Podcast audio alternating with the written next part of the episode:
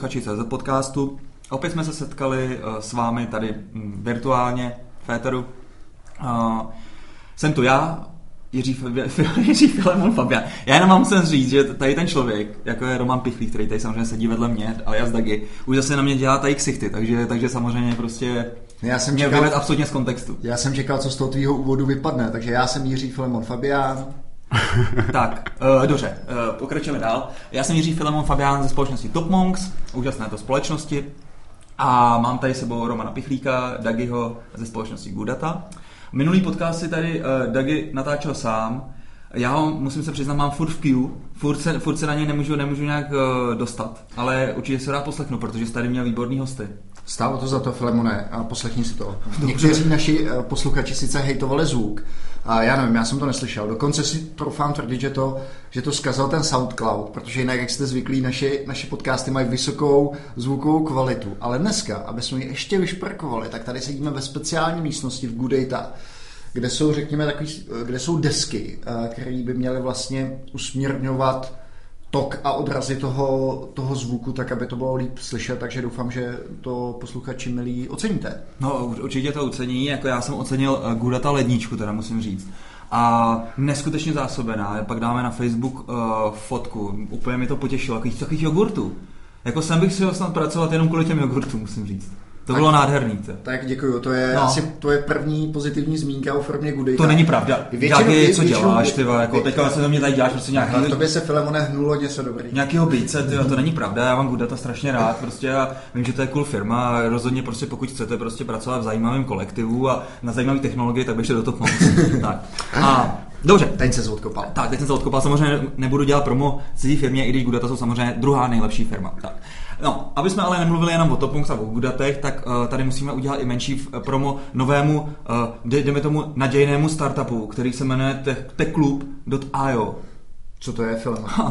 Takže tam uh, je to tak, že vlastně společnost Topmonks uh, funguje takovým způsobem, že v podstatě jako takový venture fund, že peníze investujeme zpátky ve formě práce do zajímavých startupů, kde vlastně dáme prostě tu technologickou exekuci a když máš nápad a máš peníze, tak vlastně se nás můžeš jako joinout s tou svojí myšlenkou, můžeš to exelkou a my ti uděláme ten projekt a když to bude k něčemu, tak prostě si uh, schrábneme share a podobně. Takže to je super, že jo.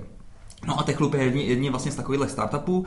Uh, je to vlastně takový vylepšený startup z Jobs, bych řekl. Mm-hmm. A jobs.cz. Takže Aha. prostě takový lepší potkávání se uh, zaměstnanců a zaměstnavatelů, dostávání relevantních nabídek a jsou tam spoustu prostě takových zajímavých věcí, prostě jiných, jako je třeba gamifikace prostě pro ty lidi, aby se vraceli.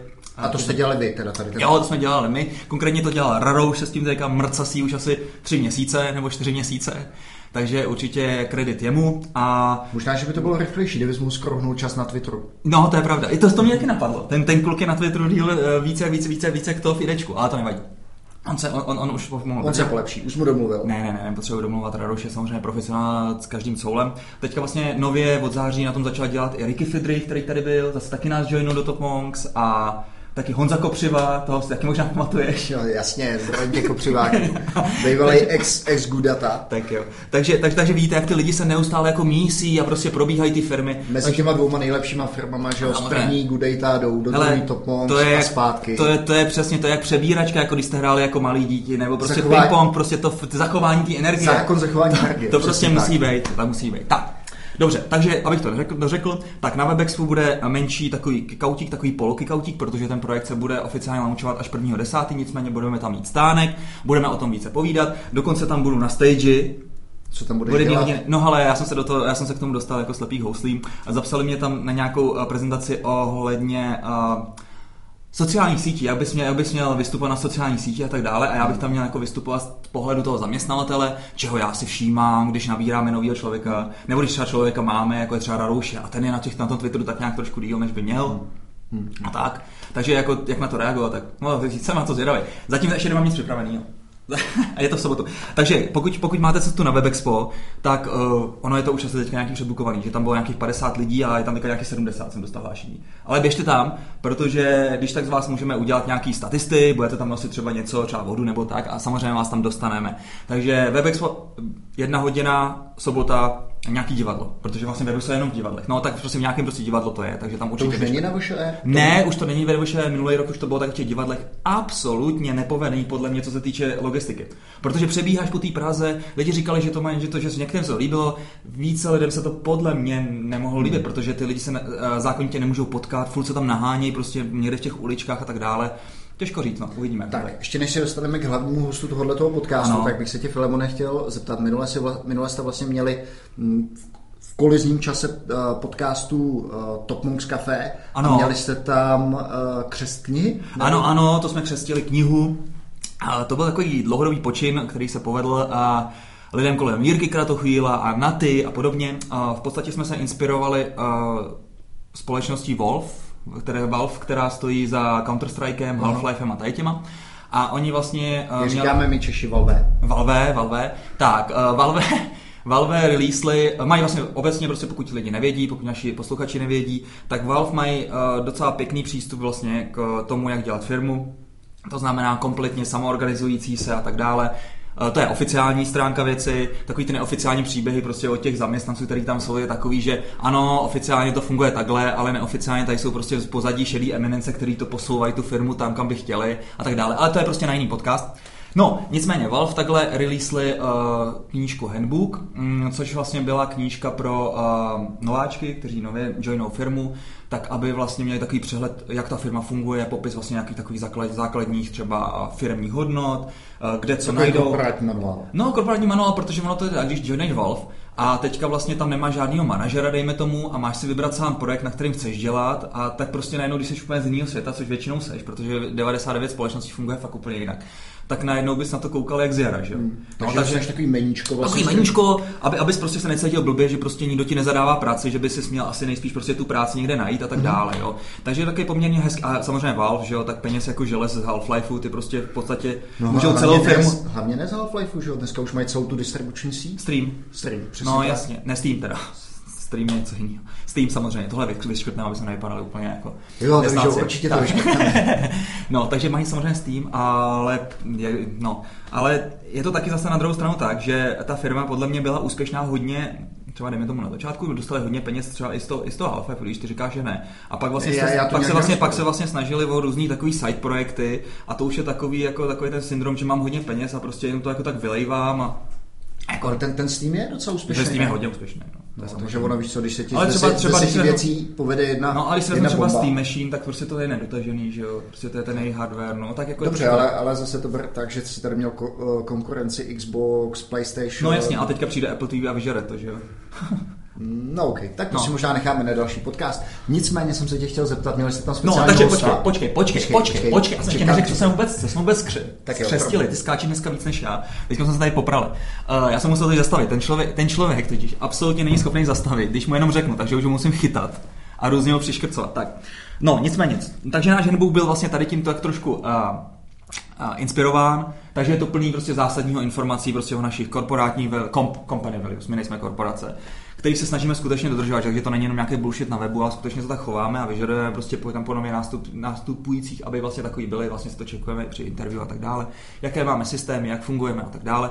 A myslím si, že to je docela, docela hezký, no, že se to docela povedlo a neustále se to vyvíjí, takže to máme prostě někde na Google, Google Driveu a tam prostě lidi vlastně do toho kontribují, jak tak, jak vlastně vznikají nové otázky, jak se to vlastně vylepšuje všechno a tak dále. Takže, takže to tam bylo křtěný. A jak tady eh, milý Dagi, se snaží anoncovat, tak, tak to bylo tak, že uh, měli jsme tam vlastně jednak uh, ty oficiální speakery, to byla Honza, je, tyba, Jana Volencová, no, zdravím Janu, Honzu, uh, pak, tam byl, pak tam byl Borek uh, Bernard, a pak tam byl uh, Jarda Holáň, kteří vlastně mají zkušenost ať už s psaním knížek, anebo i s editací knížek a tak dále. No a pak tam přišel takový host, kterýho jsme na začátku úplně nečekali, ale myslím si, myslím si, že to, že to tam úplně absolutně rozsekal a to byl Robert uh, Rosenberg, uh, který tam popovídal o tom, jaké je to vydávat knížku a psát knížku eh, ve vazbě, uh, narození. A bylo to docela, bylo to fakt pěkný povídání. Myslím, že to najdete to povídání někde na Periskopu, protože uh, mistr Jirka Kratochvíl to celý uh, zaznamenal. Říkal, že vlastně, když oznámil to jméno prostě na tom Periskopu Robert Rosenberg, se joinulo strašně moc lidí A pak prostě jak začal povídat, tak tam prostě ty, všichni ty angličani nebo ty američani, kteří byli připraveni na něco, něco speciálního, tak what the fuck, co to je, co to je tady to? A všichni se podpojovali. A nakonec tam zůstalo asi nějakých čtyři lidi nebo tak a ty si poslechli celý. No. Takže, takže moc hezký vyprávění. Seděl tam milý David Grudl, seděl tam Tilda, Michal Til, pak tam seděl Štejda, takže samý takový ikony, dejme tomu, a vypravěctví, tak mám, poslouchali krásně, prostě jak ten Robert Rosenberg tam povídali o tom. O tak tím, má tak- barvi, barvitý historky z má barvitý ne? historky a má i výborný flow, teda musím říct. Jo, že ne, absolutně bez přípravy, prostě to tam hodil a fakt hezky, teda. Hmm. Ne, pěkný. Tak eh, ty jsi ho mimochodem měl v, ve video blog, ne, video podka, ne, jak se to Jetcastu. jmenuje? Jetcastu. Ano, Jetcastu. ano, to si taky určitě najdete. Takže škoda, my jsme Roberta pozvali, ale vlastně už by to bylo s křížkem po funuse, ne? Absolutně, absolutně. Ale on teďka se chystá znova ten svůj, tu svoji knížku Životopich. Mimochodem máme, má, máme výtisk, takže můžeme dát našim, uh, našim posluchačům. Cože? To nevím, že máme výpětí tisk. No já jsem ji jednou dostal. Fakt, jo. Od maminky. Jo, jo, Synu, jako, synu, synu, jdeš do Prahy. přesně, přesně. Při, příručka uh, nepolíbeného programátora, tady jsem ti něco koupila. A je to fakt, že Dagi tenkrát byl nepolíbený. Já jsem vám to říkal několikrát, že vlastně taky jsme se seznámili v písku, kde ještě koukali jak z jara. A to byla naše neskutečná změna, kdy se, kdy, se, kdy, se, kdy se z toho přesunul do Prahy a stal se sebe takový ten čistý metrosexuál, což teda jsem na to koukal trošku s hrůzou, spozdálí, ale už se trošku jako srovná, už jsi jako, jako správný teďka podle mě jako světopolit, bych tak řekl. No. Tak jo, děkuji, Filemone. Zase jsem se o sobě dozvěděl něco nového, jako v každém podcastu. Ano, ano, ano. Ale aby jsme nemluvili jenom o sobě a o našich I akcích. když, I když naši posluchači si to přejí. Neustále nás potkají, no, neustále mě potkají, říkají, hele File, už byste taky mohli říct, co říct zase prostě z osobního života, a co prostě, nebo z vlastního profesního života, kam jste se dostali za tu dobu. Takže bychom měli udělat příští, příští kole nějaký, nějaký zase revive. Uděláme, uděláme, něco nahrajeme, No. připravíme si notičky. Tak, tak, tak. Pokud mě teda pustíš ke slovu. Pustím rád. Nicméně, teďka pustíme ke slovu našeho hosta, který, který je, myslím, že je tisíckrát zajímavější, než jsme, než jsme my dva, tady bullshiteři. A to je Honza Schneider. Ale jasný. Ale jasný. Já teda musím tady ten podcast Ano. trošku uvést na pravou míru, protože Honzu asi možná neznáte a jak se známe my dva, protože vlastně je to můj host v uvozovkách, Ano. my se s Honzou známe už z dob eh, střední školy, to znamená 90. léta, no možná jsme se poznali o trošku 19. později. století. A Honza, Honza, Honza teda patříval k největším hackerům, který já jsem tam v té době potkával, takže eh, pokud si dobře vzpomínám, někdy kolem toho roku 98-99 si měl vlastní polečno, společnost, he- hackřili jste docela mobily. Uh, Ahoj, je, je to tak. My jsme vlastně založili startup, ale nevěděli jsme, že se tomu tak říká, protože tehdy se ten buzzword ještě nepoužíval. Mm-hmm. A s Dagim mm, jsem se seznámil naprosto jako laicky nebo prozaicky v hospodě, a, takže vůbec nešlo o práci ani o počítače. V písku. No, ale pak jsme zjistili vlastně, že máme společný zájem nebo zájmy. Známý, že jo, přes nějaký lidi, kteří geocachovali, nebo přes něco takového jsme se poznali. A, přes Aroma. Jo, jo. A jediný problém je, že Dagi mm, ještě jako neví, že moje přezdívka stará jako sny už neplatí, Aha. ale pro mě to je takový jako poetický, tak si tak nechávám říkat. Je je to hezká přezdívka, my ti budeme říkat sny. A Honzo, no milý, a prosím tě, když řekneš, že jste hackerovali mobily, co to znamená? Nebo hackovali? Uh, jo, my, totiž když jsme s kamarádem mm, se vezli na té vlně, uh, kdy firmy začaly, začínaly používat počítače a začínaly s tím mít velký problémy, tak uh, my jsme byli ty kluci od počítačů, který jim rádi pomohli s čímkoliv, mm, od jakoby prodeje těch počítačů až pod vývoj nějakých aplikací. Ale tady tím jsme se nemohli uživit, protože jsme byli tak špatní jako obchodníci, že nám docela dlouho trvalo, než jsme si ty zákazníky jako našli. Takže já, abych eh, si vydělal na obživu, nebo abych mohl nějak existovat, tak eh, jsem ještě nastoupil na další jako menší vlnku a to bylo tehdy odblokovávání telefonů, který byly dotovaný operátory. No, tady to. A lidi celkem jako chtěli a mm, hodně si přáli, aby tam ty omezení v těch telefonech nebyly. A mm, tehdy to byla dost jako velká divočina, ještě neexistovaly ty boxy profesionální, který mm, měli hodně těch kabelů, interfaceů a jeden software, který všechno odblokoval ale muselo se to hledat všechno na internetu v různých třeba polských fórech eh, nebo na Geocities tehdy, který už zanikly. A, a jenom takové jako poznámky a útržky a malé programky napsané na rychlo prostě během oběda, eh, který o kterých se říkalo, že dovedou určitou verzi toho telefonu odblokovat. Takže my jsme pak nabastlili, jako, nebo já jsem pak nabastlil ten interface, primitivní, sériový a snažil jsem se mm, různými jako způsoby software, hardware jako mm, úprav ten zámek odstranit. Někdy jsem tam telefon teda oddělal, takže to sebou neslo takový podnikatelský riziko. ale, ale byl to adrenalin a to, to mi tehdy vyhovovalo no. jako mladýmu klukovi. No. Tak to si dneska už asi ani naši posluchači třeba neumí představit, pokud jsou mladší, že jak vlastně funguje tady to zablokování telefonu, nebo co tam vlastně hmm. pak jako ty No, tak eh, ten software měl prostě funkci na to, že se tam dal dát jako kód sítě. A ten, on potom fungoval jenom v té jedné síti. Aha, aha, aha. Ale protože to bylo uložené v nějaký primitivní malý paměti, což byl ještě malý takový čipík většinou jako na desce, no, tak, tak, tak se to dalo přeprogramovat. Dneska už by to bylo teda s těmi velkými čipy mnohem těžší. Hmm. Okay. Jak jsi se teda, eh, měl, říkal jsi, že jste měli vlastní startup, jak jsi se najednou dostal eh, ke své aktuální, eh, aktuální pozici, protože pracuješ jako Information Security mm, Officer? No, já jsem to trochu přehnal. já jsem to trochu přehnal. Tehdy tam maličká firma vlastně naše mi vyhovovala, jako bylo nás tam pár kamarádů, dělali jsme všechno možné, bylo to dobrodružství, peníze jsme dostávali velmi rychle. Velmi rychle samozřejmě, jsme utráceli. velmi rychle jsme utráceli, taky to je pravda. Uh, ale zase bylo to náročné, co se týká času, že jsme často pracovali přes noc, když to neudělali zaměstnanci, tak jsme to museli dělat my. A já jsem si vždycky přál jako být zaměstnanec. A těšil hmm. jsem se na ty jistoty, které to jako sebou nese.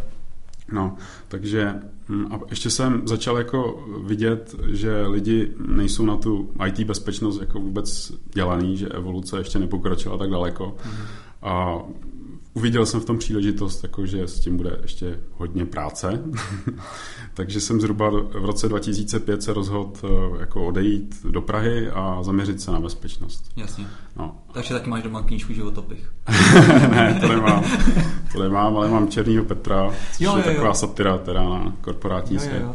přežít. No, akorát, že tu bezpečnost řeší jenom ty opravdu jako velké firmy, nebo tehdy řešily ty největší firmy, takže jsem chtě nechtě se dostal až do jako nejdřív české korporace, která teda měla úžasných 1800 jako lidí, hmm. to jsem si říkal, že je obrovská firma. A pak jsem přeskočil jako do DHL, kde jsem teď, tak eh, to má půl milionu lidí. Hmm. A dál už jako nechci, teď bych se zase začal vracet teda na zpátek, Jasně. až dojde ke změně. Nelituješ toho z entreprenéra na zaměstnance? Nevrátil bys to zpátky? No tak všechno má své výhody. Někdy se mi stýská jako mm. po té flexibilitě, po té atmosféře, kterou třeba vidím tady u Data. Možná i v top, top Monks. No, jako... tam je to asi trošku víc. ale, ale upřímně, upřímně jako nevěřím, že bych, eh, že bych u vás jako se mohl věnovat tak eh, pokročilým jako hmm. problémům, jako jsou, jako jsou ve firmách jako DHL. Hmm. Co typicky řešíš? No, my děláme, my děláme všechno možné. Vlastně já pracuji v části, která se jmenuje IT Services a ta spravuje asi jednu, jenom jednu čtvrtinu jako IT té korporace a jejich jako největší datacentrum je tady v Praze, jako za což jsem rád, protože tady dává jako zajímavou práci Čechům, nejenom. A stáváme se teď vlastně, máme poměrně dobrý jméno jako v Evropě i dál, takže to teď postupně směřuje k tomu, že budeme poskytovat i ty jako bezpečnostní služby, jako security services do světa, jako prostě zbytku DHL. Aha, takže ale jenom DHL, nikomu dalšímu. No, jenom DHL, jenom mm-hmm. interně. Ale to úplně stačí, jako. Zákazníků je dost. Hmm. To teda znamená, že když si řešil takovýhle incident v Malajzi, že prostě najednou někdo hacknul DHL, nebo? No, oni totiž ty útočníci udělali chybu, že nám šahli na server tady v Praze. Na tvůj honeypot? Ano, ano, oni nám šahli jako na náš v uvozovkách honeypot.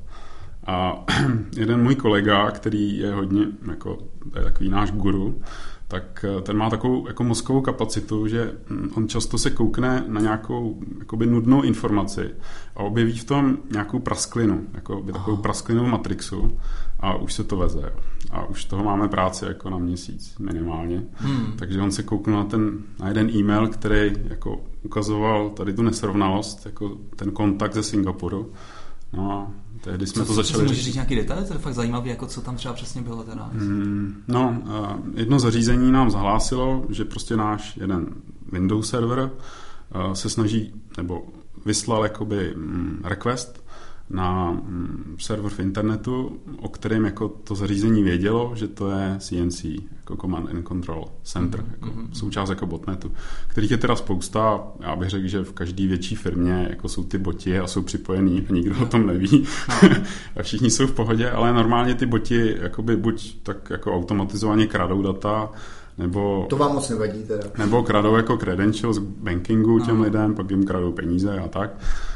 Eh, ale je to automatizovaný a dělá to jako malý takový individuální škody, případně to jenom sosne jako velký balík dát a pak se můžeme jenom modlit, jako co se s těmi daty stane.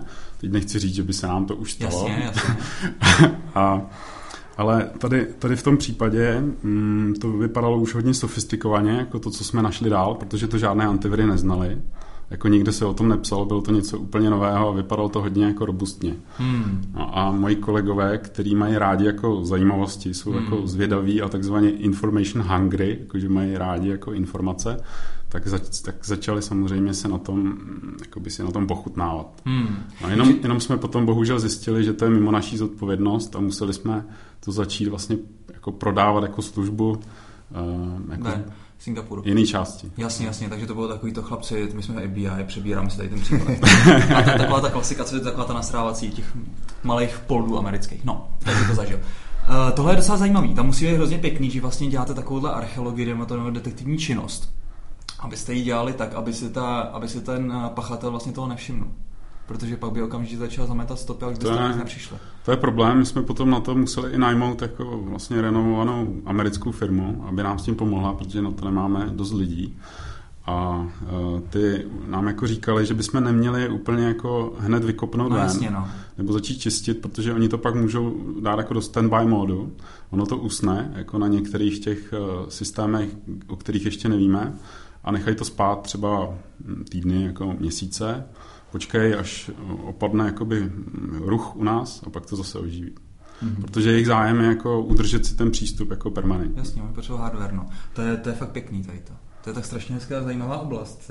Když si řekneš prostě, že ty se furt vrtáš v těch kruďárnách a prostě je to takový furt na jedno brdo a tady to máš prostě fakt vyloženě mm. zajímavá věc. To jo, ale je to, přijde mi, že to je taková trošku policajní práce, že vlastně máš nějakou stopu a, a teďka ji uh, musíš vlastně po ní jít, začít to rozvíjet. No, je to něco mezi medicínou a detektivní prací. Hmm, hmm. ale trpí to, trpí to tím, že, že firma moc do toho nechce investovat peníze, myslím jako do prevence, protože o bezpečnosti se říká, že je to černá díra vlastně hmm. a že jde o to odhadnout správnou částku, kterou hmm. jako do ní hodíš, do té černé hmm. díry a když hodíš správnou částku, tak se ti nic nestane. Když hodíš moc velkou, tak je to tvoje chyba. tak propálíš. No. Uh, tohle mi připomíná, když mluvíš o té černé díře, právě příběh uh, z mé předchozí firmy, kde byl vlastně naj, najat IT specialista, respektive security specialista a ten dostal takový úkol, jakože, hm, helejte, tady ta firma je absolutně v plenkách, co se týče security, uh, dej dohromady nějaký prostě jakou sadu menší guidelines, jak se tady prostě máme chovat k, uh, jednak papírovým dokumentům a jednak vlastně k zabezpečení serveru a prostě takový prostě ta security od začátku do konce a tak dále, ale by mělo to být prostě něco takového, jako třeba dejme tomu, nevím, 10 stránek prostě textu si představoval prostě ten No a ten týpek prostě se vzal řekl, hm, dobře, dobře, to je krásný úkol. Tak jo, no a ty sekuritáci, a to jsme tady měli i Tomáše Rosu, tak mají vlastně takový asi podobný pragmatický přístup, jako máš třeba ty, že vlastně berou to všechno hrozně jako poctivě, jo? že prostě nechtějí to nějak ošulit, protože všechno může být prostě nějaký vektor, po kterém se dá zautočit a tak dále. Takže on to prostě vzal a Začal teda od toho Ačka a teďka najednou se rozforkoval, prostě zjistil, že to má osnovu asi o tisíce stránkách podobně. No a když prostě asi po dvou měsících prostě furt nic nevypadávalo, veď, tak, tak, se, tak se ho zeptal ten šéf, jako, tak co teda, co teda máš a tak ne mu to tak výžasně ukázal a tam fakt jako bylo úplně snad všechno. Jo? Ta bylo prostě od toho, jak má recepční přijít a jak se má prostě chovat na recepci, že má prostě otvírat jenom mezi devátou a pátou, že pak už tam hrozí nějaký teroristický útok, ne? A takovýhle slinty tam byly, ne? Prostě. A teď to viděl ten šéf, oh my fucking god, ne? Tenhle kluk, ten se rozhodl napsat, popsat kompletní security lidstva. To bych řekl, to bych řekl, že je takový japonský přístup jako k výrobě, protože jsem slyšel, že třeba japonské faktory, které se budovaly i tady, A, takže měli doslova a, jako nakreslený třeba pozice jako těch dělníků v té fabrice, kde mají mít nohy, kde mají mít ruce, to jako v určitým kroku. To je ono. A pak to moc a pak, tam, počkej, pak, tam, pak tam právě přišli, ne? A oni se divili, jak to, že mají nohy za hlavama, ne? Prostě pak zjistili, že tam měli akorát chybu, tyjo, v tom, v tom obrázku. Ty.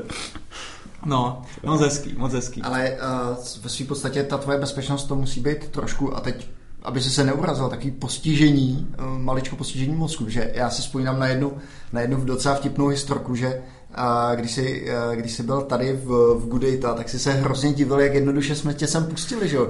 Že prostě ti tady někdo otevřel dveře a ty si normálně vešel a, říkal jsem, no to, to, to vůbec, No. to, to Tak, neexistuje. tak, tak je upřímně řečeno, já jsem se tomu divil taky a toto postižení nemám. Já jsem si říkal, ale to je fakt divný, ne? Prostě přijdu dolů na recepci, tam řeknu, že jdu do Goodat, můžu být v podstatě kdokoliv, ani se nekouknu na občanku nic, prostě dostanu kartičku, ne? Pak přijdu sem a řeknu, prostě stačí znát jenom nějaký jméno, řeknu pichlik a bum, to. Už jsem vevnitř. Já jsem to tehdy trošku jako přeháněl, abych ukázal, že mám ten mindset, jo. To Jo, jo. mnohem jako mm, rozumnější a chytrolíni. Uh, Ale tady na to teda taky dbáš vůbec na tu, na, na bezpečnost uh, toho... no, já, já, jsem se rozhodl, jako, že nebudu paranoik, protože to není zdravý. protože to není zdravý. Počkej, počkej, a to se můžeš rozhodnout, jo. To je, to je rozhodnutí o tvojí... Já, no, mm, já jsem se ještě rozhodl. Rozhodnout mohl. Jo, ale věřím, ale že některý lidi už se jako narodí s určitým postižením a ty to mají jako daný. No, ale tady v té IT security by asi nepřežili moc dlouho. Já třeba, když jsem nastoupil, tak mě překvapila jako vysoká míra optimismu jako, mezi, jako v tom týmu. To, co je to eufemismus? A to ani není jako eufemismus, bych řekl, ale potom jsem zjistil proč, jo, že, ty, eh, že to byli kolegové všichni, kteří už tam byli třeba pět let, jakože vy tam vydrželi docela dlouho v té firmě. A díky právě tomu optimismu, jako to je můj názor, protože kdyby si člověk jako ty věci moc bral eh, a trápil se jakoby tím, že to stále není tam, kde bychom to jako chtěli mít a že ty lidi dělají pořád jakoby ty samé chyby, tak by, mm, tak by ho to zničilo, sežralo mm, a asi, mm, asi by tam nevydržel. Hmm, hmm, hmm. Když říkáš o tom, uh, o těch lidských chybách, uh, máte taky takovou tu tendenci, nebo máte to dokonce nasazený uh, ve firmě, um, takový ty kontrolní software, jako že prostě ty, těm lidem tam běží nějaký agent, přes který ovládáte kompletně vlastně instalaci všech možných programů a ten člověk si v podstatě na tom nic vlastně neudělá ani svýho. Já nemůžu říct, že bychom něco takového měli. A, To je teda, tak to je ještě nejhorší část. to je totiž to, že vy to těm lidem ani neřeknete. ne, ne, ne, to je narážka jako na, na Zimmermana. A. Učí se dobře, ne, to nemůžu říct. Ale opravdu eh, tady, tady to jako u nás zatím není, zatím není, protože asi nemáme problém jako s produktivitou u lidí. Ne, ne, ne, to není o tom, jako, že by si monitoroval, ale spíš o tom, že jako ty chceš mít pod kontrolou to, co ty lidi uh, si jsou schopní nainstalovat na tom, soft, na tom, na tom počítači, No. tak aby si na tom e-mailu neklikli právě nějakou tu kravinku od těch Singapurců třeba. No, to by bylo rozhodně dobrý, ale to prostředí je natolik obrovský, že se to nedá jednoduše jako nasadit. To je zajímavý. Protože mi to právě přijde, že čím větší ta korporace je, tak tím víc pak tíhnou tady tomu řešení a ta vaše prostě tam už docela obrovská. No, jenom pro informaci my máme asi 10 tisíc informačních systémů. No. A nehledě teď na nějaký drobný programy, takže jako udělat whitelist na to, co jako zaměstnanec DHL může mít na počítači, by nebylo vůbec triviální. Hmm, hmm. A, mm, no. A, ale třeba se tam jednou dostaneme a pak budou všichni šťastní. No, myslím, že ty zaměstnanci právě moc... Ty jsi mluvil o tom optimismu, co byly takové věci, které tě vlastně nejvíc v úvozovkách zarazily. Takový, že jsi si řekl, prostě tohle snad ani nemůžou buď to ty vývojáři nebo ty uživatelé toho systému myslet vážně. Máš něco takového, co vyloženě... Jako, co, mě nej, co mě nejvíc šokovalo, po, myslíš? pominu, jako po, no, pominu to, že má někdo heslo v plain textu a... A, No, tak samozřejmě, že vydáme hrozný věci, ale někdy se stane, eh, že člověk jako narazí na případ, kde selhali třeba i tři lidi, i tři lidi jako v řadě za sebou. Že prostě uživatel přišel s hloupým nápadem, eh, jako ten, kdo přijímal ten požadavek třeba na udělání takové funkce, tak mu to odsouhlasil, jakože to je dobrý nápad, i když to naprosto porušuje standardy vnitřní. A potom ten programátor třeba, nebo někdo, kdo to měl implementovat, tak tam udělal ještě jako jednu větší botu a nakonec to teda nesplnilo ani požadavek toho uživatele a zdaleka to nesplnilo ani jako bezpečnostní A běžíval tam botnet. nároky, který máme. A, no a někdy se stanou jako hodně, vtip, hodně vtipný věci. Dokonce jsme viděli i souboje jakoby informační systémů mezi sebou. Jo. Mm-hmm. Já nemusím chodit sledovat takový ty souboje robotů, protože mm. občas to je vidět jako v té softwarové oblasti. no. Eh, u nás byl jeden, nebo je vlastně u nás jeden důležitý jako systém, který přijímá mm, požadavky jako zákazníků a předává je pak nějakému backendu, což je taky jako monstrum větší a ten byl naprogramovaný agresivně, co se týká jako mm, předávání těch požadavků dál. Takže když mu ten backend jakoby neodpovídal jako včas, tak násobil počet threadů, který ty requesty generovaly, takže ho normálně jako dorazil. a my jsme, k nám to potom přišlo jako podezření jako z DDoSu, jako jo, jo, jo, z distribuovaného zneužití služby za čímž obvykle bývají lidé. A my jsme zjistili, že zatím jsou programátoři toho systému. Ale tak vlastně to tě můžu teda uklidnit, takovýhle, takovýhle DDoS, my si tady děláme tak až 6 až 7 za týden, takže přesně vím. Ty, ale to mi taky pro, prozrať, na to prozrať našim posluchačům, co to je za divný pattern, jako když prostě mi ten systém neodpovídá, tak mu tam jako narovnu naperu o to víc. Ne, ne, ne, ne. tak to je úplně proti reaktu, ne? ne, ne, ne, ne. A, a já jsem to spíš myslel tak, že, že kolikrát si prostě neuvědomí všechny ty konsekvence, obzvlášť když je to prostě distribuovaný systém, tak tak tam, to, se to násobí, no. To ne, ne, nemyslím jako to, že, to, že, to, že ti tam prostě někdo začne střílet větší, větší množství požadavků, to prostě, to se tak nějak jako může stát, anebo se stane to, že prostě někde, někde najednou začneš dlouho vejtovat a ty požadavky se ti, ty ti někde vytečou a, a má to efekt motýlých křídel, takže ti přestane fungovat, já nevím, odesílání e-mailu, takže... No to, že, to, že se mu tady začaly násobit tredy, to bych řekl, že byla jenom taková epizodka. Hmm, nebo někdy to je o podcenění, jakoby podcenění jako reálí, jo? Hmm. nebo nepřizpůsobení se vývoji nebo pokroku, protože třeba jsme naše hlavní jako stránky mm, korporátní, tak ty neměly žádný limity, co se týká počtu požadavků jako od jednoho klienta, protože to tehdy někdo designoval jako s tím předpokladem, že jeden klient přece nemá silnější konektivitu Jasně. než DHL. No. Tak hmm.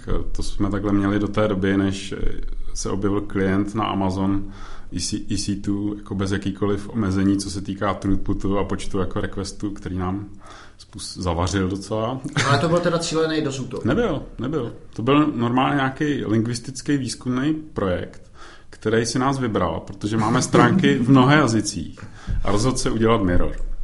Aha. No, a neměl žádné limity. Hmm.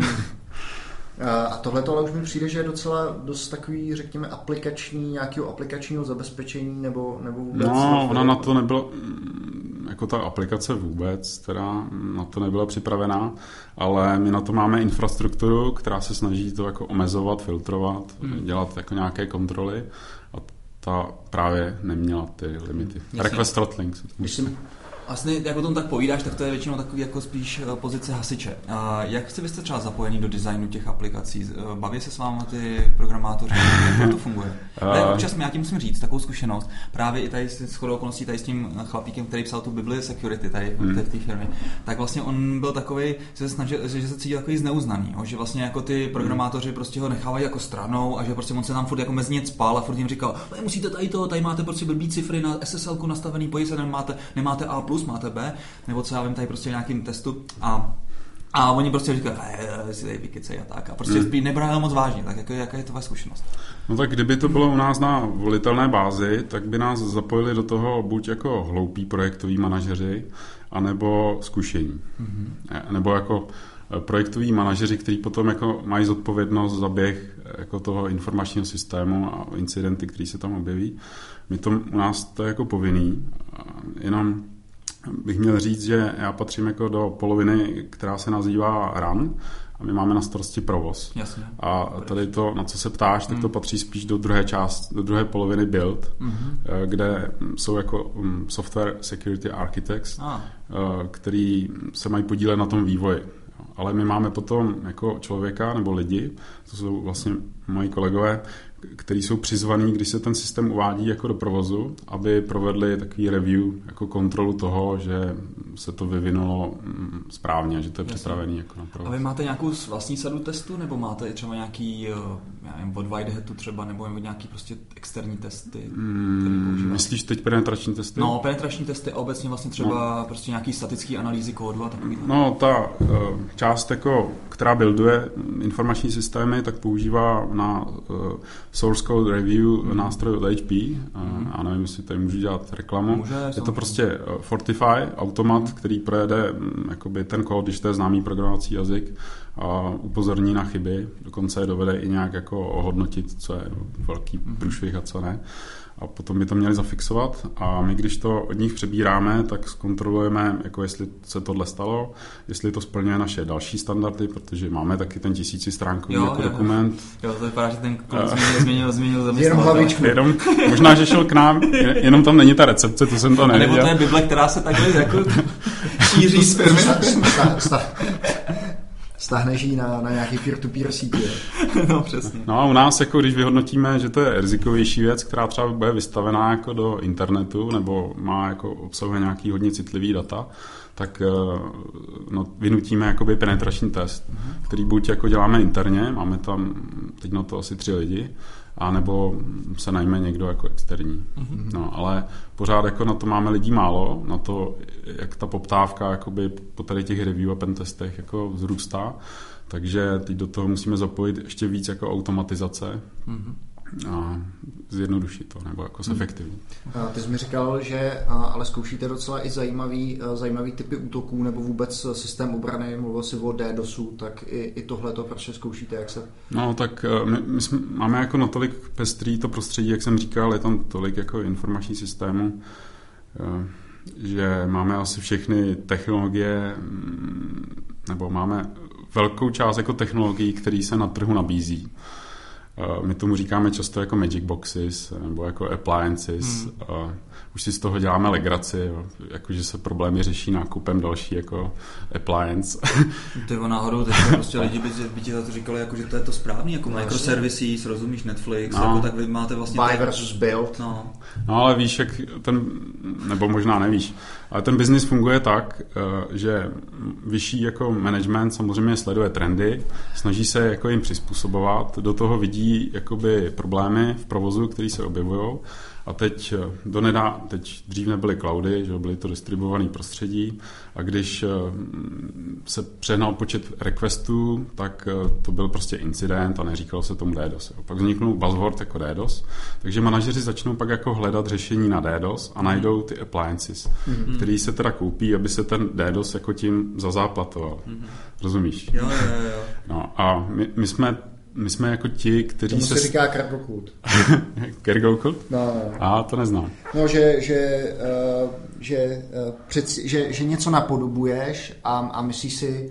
Na, uh, Kergokult vzniknul tak, že uh, indiáni v Polynézii někdy v roce 45 prostě viděli letadlo a s ním, když, s ním, když přiletěl, prostě s ním přiletěl nějaký prostě vojáci, nebo kdo to byl a dali nějaký dali jim nějaký zásoby. No a, a oni to měli spojen s tím, že se prostě modlili, tak od té doby se, se modlej a očekávají, že to modlení způsobí to, že, že zase přiletí prostě bílej muž s nějakýma zásobama. Takže prostě děláš, imituješ něco, co si myslíš, že má že, že způsobí uh, nějakou činnost. No tak zhruba o tom mluvím, ale jako s velkou nadsázkou, Jasně. abych to jako zdůraznil. Jasně. Takže my se snažíme trochu jako racionalizovat tady ty tendence, Eh, jako řešení problému nákupem produktů, protože samozřejmě, že výrobci jako těch produktů mm, od, jakoby odsouhlasí managementu, že ano, že tohle je správná cesta jako nákup toho řešení. Eh, my se snažíme upozorňovat na to, že by často úplně stačilo eh, spíš jako donutit lidi, zaměstnance, aby víc jako přemýšleli, aby dělali jako to, co mají dělat, mm. třeba jako dohled aby si víc jako všímali problémů, který vidí a jasně, jasně. nečekali, že to za něj udělají automat. Já musím říct, že třeba u mě osobně by tady to vedlo v takový trošku deziluze, jo? že vlastně ta firma leje peníze do něčeho, což prostě já si nemyslím, že je prostě úplně jako nutné. Mm, mm, ale, ale já to, je to v pohodě, jako vidíš? Ale já to zase jako chápu na té globální úrovni, jo, jo. někdy problém jako najít uh, kvalitní lidi, oh. prostě na všech místech, jako kde ta firma podniká. Mm. Takže ono jim to potom připadá někdy jako dobrý řešení. Jo, takže prostě oni vidějí ty lidi spíš jako takovou školku, o kterou je potřeba se trošku postarat, aby nedělali náhodou nějaký... to, to bych jako nerad. Ale... No ne, ty jsi samozřejmě ten učitel. to, to bych nerad takhle řekl, ale jo. jako to, ten high-tech vlastně jo. uh, tou globalizací se dostává i do hodně jako zaostalých zemí, kde se ty lidi opravdu jako nedají sehnat. Čímž to pádem se dostáváme uh, k zajímavé části tvýho života, kdy ty se vlastně přesunul uh, z krásné matičky A to byla jenom taková další služební cesta. A to souvislo tady s tím botem? Ne, ne, To ne. není, to byl, ten bod byl ze Singapuru. Aha, aha. Ne, ne, ne, to, něco to, jiného. to mělo i... Jo, děkuji ti, No. Jen ty musím. Vy jste chtěli slyšet taky pár historek jako z mojí nedávné služební cesty do Malajzie. Eh, Vtipný je, že já jsem tam byl vlastně vyslán, abych jako pomohl tomu týmu, eh, který tam máme, protože tam je druhé jako datacentrum s prací, jejich normální, ale když jsem tam přijel, tak vlastně s chodou okolností nejvíc práce bylo tady v Evropě, jako v západním světě, takže já jsem odtud jako na dálku pracoval jakoby v evropskou směnu, Jo. pomalu. No teda, já jsem měl azijskou směnu, Tam tam je to posunuté o 6 hodin, Šest hodin, aha. takže zhruba ve 3 hodiny, když už jsem tak pomaličku jako bych chtěl brzdit, Jo, tak se Evropa probudila jo, a já jsem byl zapojen do druhé směny. jasně. Pak se probudil New York a pak ještě ne, ne, naštěstí, naštěstí tam máme jenom maličké datacentrum a to negeneruje tolik problémů. Uh, no a byl, byla to rozhodně dobrá zkušenost kvůli té jako odlišnosti mm, té azijské jako kultury. Mají, kultury. i- mají i jiný vnímání prostě bezpečnosti, nebo to je... Rozhodně. No, rozhodně, ale protože jako když se jich zeptáš, tak eh, pro ně to je přirozený a budou tě upozorňovat třeba úplně na jiné věci, než by měli. Aha. Jo. eh, eh, Já když jsem se třeba ptal, jako jestli to je bezpečná země, tak mi říkali, no jasně, je to bezpečná země, Uh, máš malé děti? A říkám, ne, nemám. A ono, tak to je úplně v pohodě, jestli nemáš malé děti. A pak jsem se teda zeptal spíš jako mm, evropských kolegů, kteří tam byli, třeba i dlouhodobě. A to mi říkali, no, mm, ono tam je hodně únosů, jako zvlášť malých dětí. Takže je dobrý si je hlídat, když tam s nima člověk jede. Potom mm, kupuj si prosím tě balenou vodu, tam není pitná, tam jako není pitná voda v kohoutku a mohl si s tím mít jako velký problémy.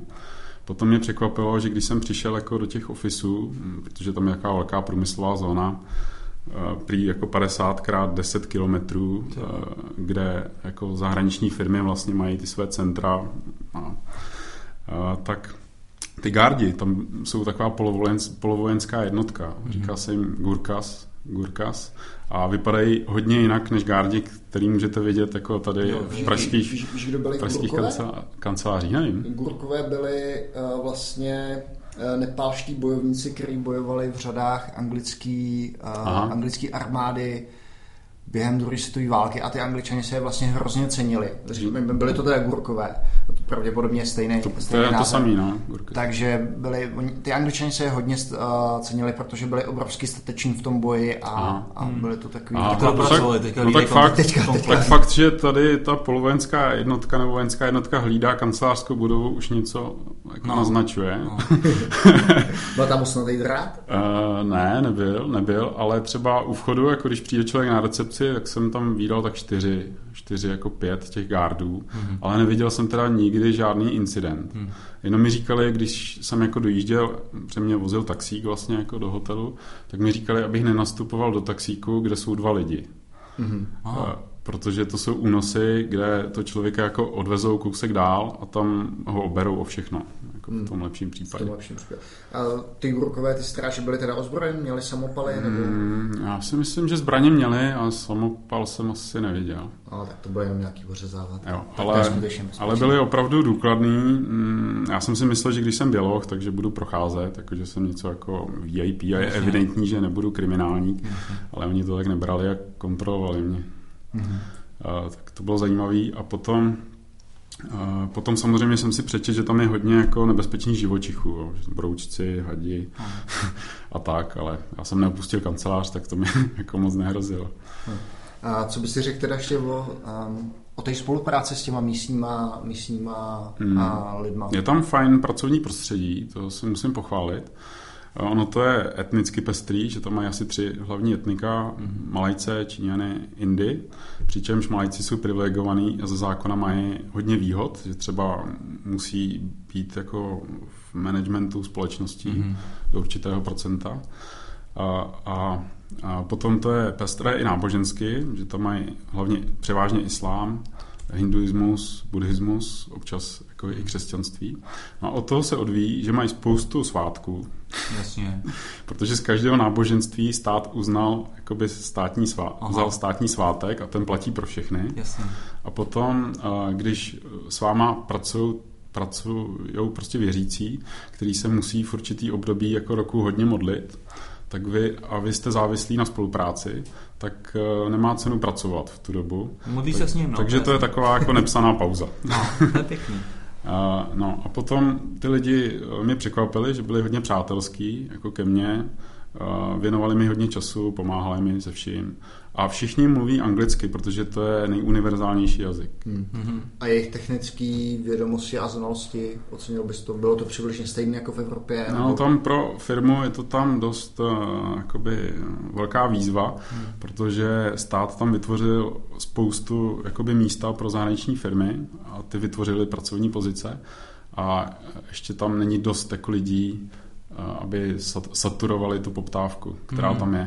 Takže ty, a teď je tam obrovská jako mm, soutěživost mezi zaměstnavateli, takže ty odměny, které tam dostávají zaměstnanci za doporučení, jako bych chtěl mít i tady. Hmm, to je hezký, no. Já jsem teďka viděl video vlastně nějakého majitele firmy eh, v Malajzi, v Kuala Lumpur a ten říkal, že vlastně když zakládal tu společnost, tak ho od toho vlastně všichni zrazovali, že hmm. prostě tam je absolutně nedostatek talentu, protože všichni mizejí do Singapuru nebo prostě někam, hmm. kde je to zajímavější. Ale pak říkal, že prostě nabít jako zajímavou práci a prostě normálně jako i tam se je možný nahajrovat, ale že tam opravdu ten půl je hodně redukovaný. No. Hmm, zase bych řekl, že pro snaživého člověka eh, je tam příležitost eh, rychlého postupu nahoru. Ja jako pokud eh, Aha. dělá nějakou profesi, kde se dá stoupat A když bys to třeba srovnal, že tam máš teda to, je to indický etniko nebo ty je, uh, indické národnosti, hmm.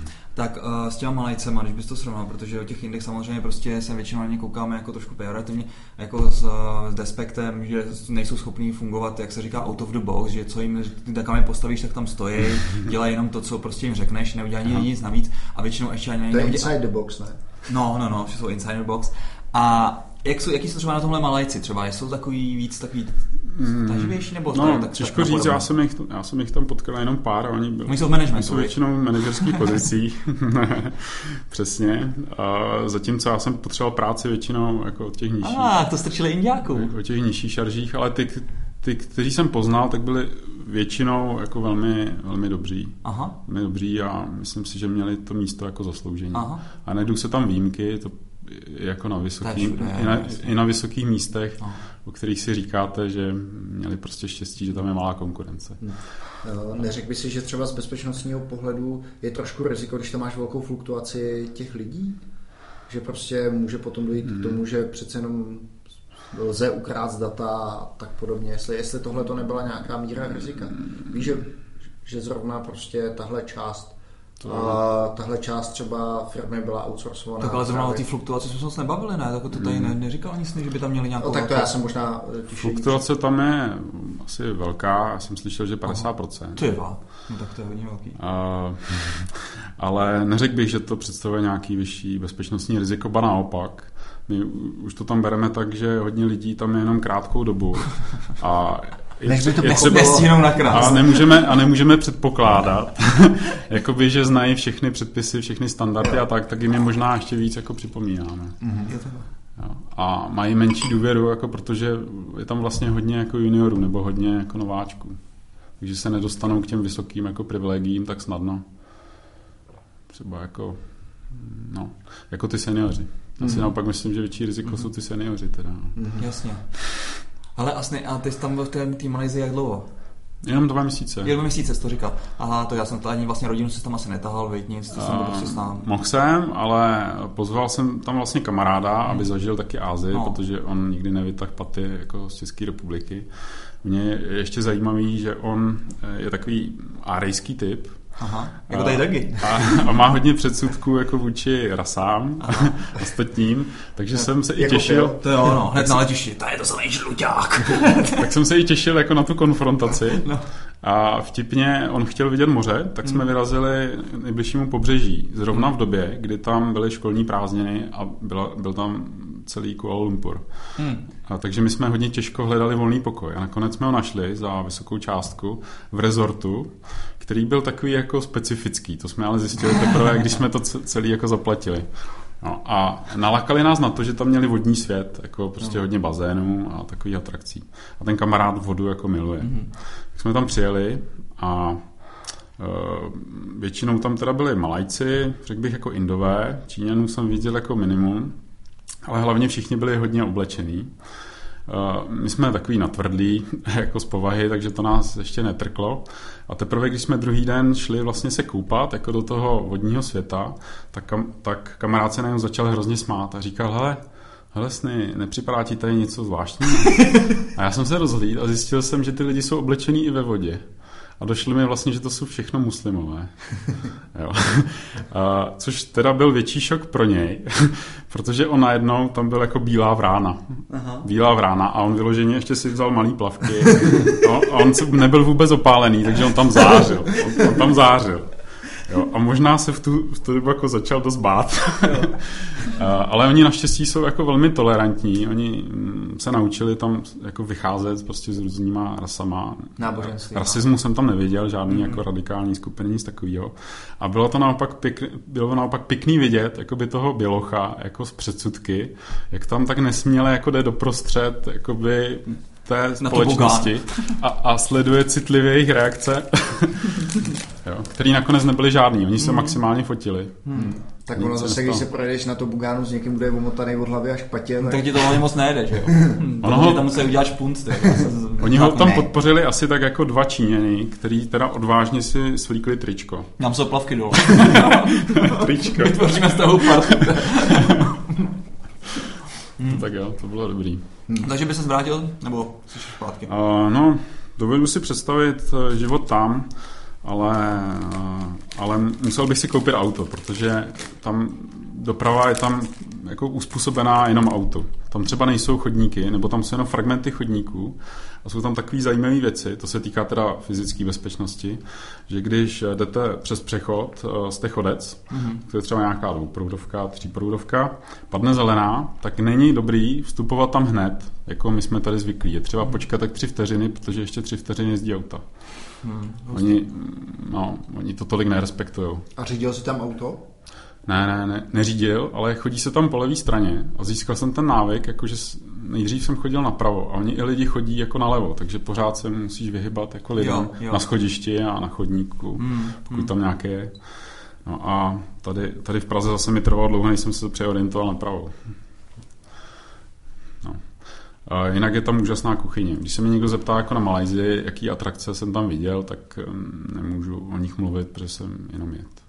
Jo, jo. A není to na mě vidět, že? Mm, no, docela subtilně. A, no, zajímavý, zajímavý je, že třeba auta tam stojí dvakrát, třikrát víc, jako kvůli... To je obecně fázi. Kvůli, to, kvůli to, to importním clům. No, no. Ale, ben, kvůli velkým hmm. no, ale benzín tam je asi zase o třetí, jako tři, za třetinou cenu než tady. No, nevím jak teda v Malajzii, ale aspoň ve Větnamu, prý jsou tak rozflákaný silnice, že si stejně dobrý auto koupit nechceš. Prostě tam všichni jezdí na motorkách, takže jako hmm. tam si kupují ty hezký auta, jako myslím opravdu luxusní, jenom opravdu ty bohatý lidi, jenom aby měli v garáži a popojil s nimi těch pár, pár kilometrů. No, takže. Hmm. Já jsem tam měl nejvíc zážitku asi s hotelem. To, no to teda musela být show. to byla, to byla. A já myslím ale, že to dost ukazuje eh, jako ten problém, s kterým se uh, tam potýkají, že pokrok, pokrok vlastně a nové věci tam přišly hodně rychle, uh, díky jako otevřenosti mm-hmm. té vlády, uh, která to dost jako zasponzorovala. A já jsem bydlel v hotelu, který byl teprve asi pět, šest měsíců jako mm, nový, mm. a luxusní, čtyři hvězdičky. A oni tam najali nějaký personál, ale asi taky měli problém jako najmout kvalifikovaný personál, Aha. protože on s tím hotelem neuměl zacházet. Aha, což, což ti ale dopředu nikdo neřekne a dozvídáš si to teprve eh, jako zkušenostmi. Mm-hmm. Uh, začalo to třeba tím, že mm, můj telefon na pokoji najednou začal blikat. Tam byla velká kontrolka mm-hmm. jako na hlasovou zprávu nebo na, na písemnou zprávu. A mě, já jsem to ignoroval, snažil jsem se vybrat hlasovou schránku, tam mi to říkalo, máte psanou zprávu, mm-hmm. přesměrovám vás na, mm, na message desk, jako na e, přepážku zpráv. Tak jsem to vždycky položil, ignoroval jsem to, jenže ono mi to v noci jakoby osvěcovalo výrazně ten pokoj. No. Tak jsem, to tak, jsem to, tak jsem se dovolal na ten message desk, zve to vlastně člověk na recepci, což já jsem nevěděl, a ptá se, co chcete, jak vám můžu pomoci. A já mu říkám, no já bych rád slyšel tu uh, psanou zprávu. A on, jakou psanou zprávu, kdo vám řekl, že ji máte? A já jsem odpověděl, no, můj telefon. Aha. A v tu chvíli on v panice zavěsil. Jo, tak jsem ho musel požádat znova, aby ten problém vyřešil. On hmm. poslal opraváře, ten přišel. Ten jo, přišel... Já myslel, já myslel že, ti řekl, dobře, my vám dobrou noc. A, ne, a tím to, tím to zaslo, ta kontrolka. Ne, ne, ten, ten opravář přišel jako i v půlnoci a já jsem se těšil, že tam máčkne něco na telefonu. No. A to on neudělal. On, on, on, on, on vytáhl menší model telefonu, který tu kontrolku neměl a ten by tam zapojil. Já myslím, že vytáhl izolepa a přelepil. pragmatický ne. A nebo, nebo ještě jako děsivější zkušenost, Uh, tohle jsme nějak přestáli. Já teda potom, když jsem, jako dal, když jsem měl do Singapuru na návštěvu, tak jsem vlastně dal check-out, check-in. Znovu jsem se nahlásil do stejného pokoje a ten telefon tam byl zpátky, jo, ale to už jsem jako neřešil. to už jsi si na to blikání zvyknul. No, ale potom zase v půlnoci se stalo to, že tam byla velká prosklená stěna jako s výhledem na bazén. Je to pěkný. Eh, ale do té doby, než, než najednou začne klimatizace, jakoby foukat eh, vzduch dovnitř té budovy, z ničeho nic v půlnoci, jako na plný výkon. A to se projeví tak, že ty okna začnou pískat, protože ten vzduch uniká jako po straně. Je to takový výrazný jako pisklavý hmm. zvuk. A já Ale jsem nevěděl... Se nápis odlítáme. no já jsem jako nevěděl, co se to děje v půlnoci. Už jsem tam žil nějakou dobu, tohle byla výjimka. Tak jsem volal na recepci, tam to nikdo nebral. jako výjimečně. Vždycky tam někdo jako hmm. je. Tak jsem si říkal, no, to je zvláštní. Šel jsem na chodbu, tam po chvíli už taky vykukovali lidi, měli ten samý problém. uh, tak jsem si říkal, dobře, sejdu 12 pater jako dolů, zeptám se. Hmm. Dojdu k výtahům a výtahy nefungovaly. Hmm. Tam byly čtyři výtahy, hmm. hodně rychlý nefunguje. Jak jsem si říkal, hm, tak to je něco špatně, v půlnoci, výšková budova, to není dobrý. Tak jsem sešel těch 12 poschodí po takovým děsivým požárním schodišti, kde se moc nesvítilo dolů. A tam už jako bylo hodně lidí, bylo tam poměrně živo, akorát ten personál neměl anglicky, takže mě dovedli do dispečingu, kde byli všichni důležití jako na schromáždění. A řekli mi, že mají požární poplach, že ta budova se přepla do nějakého jako self-defense modu. Self-destruction modu. Nebo self-destruction, jako nevím. A oni nevěděli, jak ho vypnout, jo. jak ho ukončit.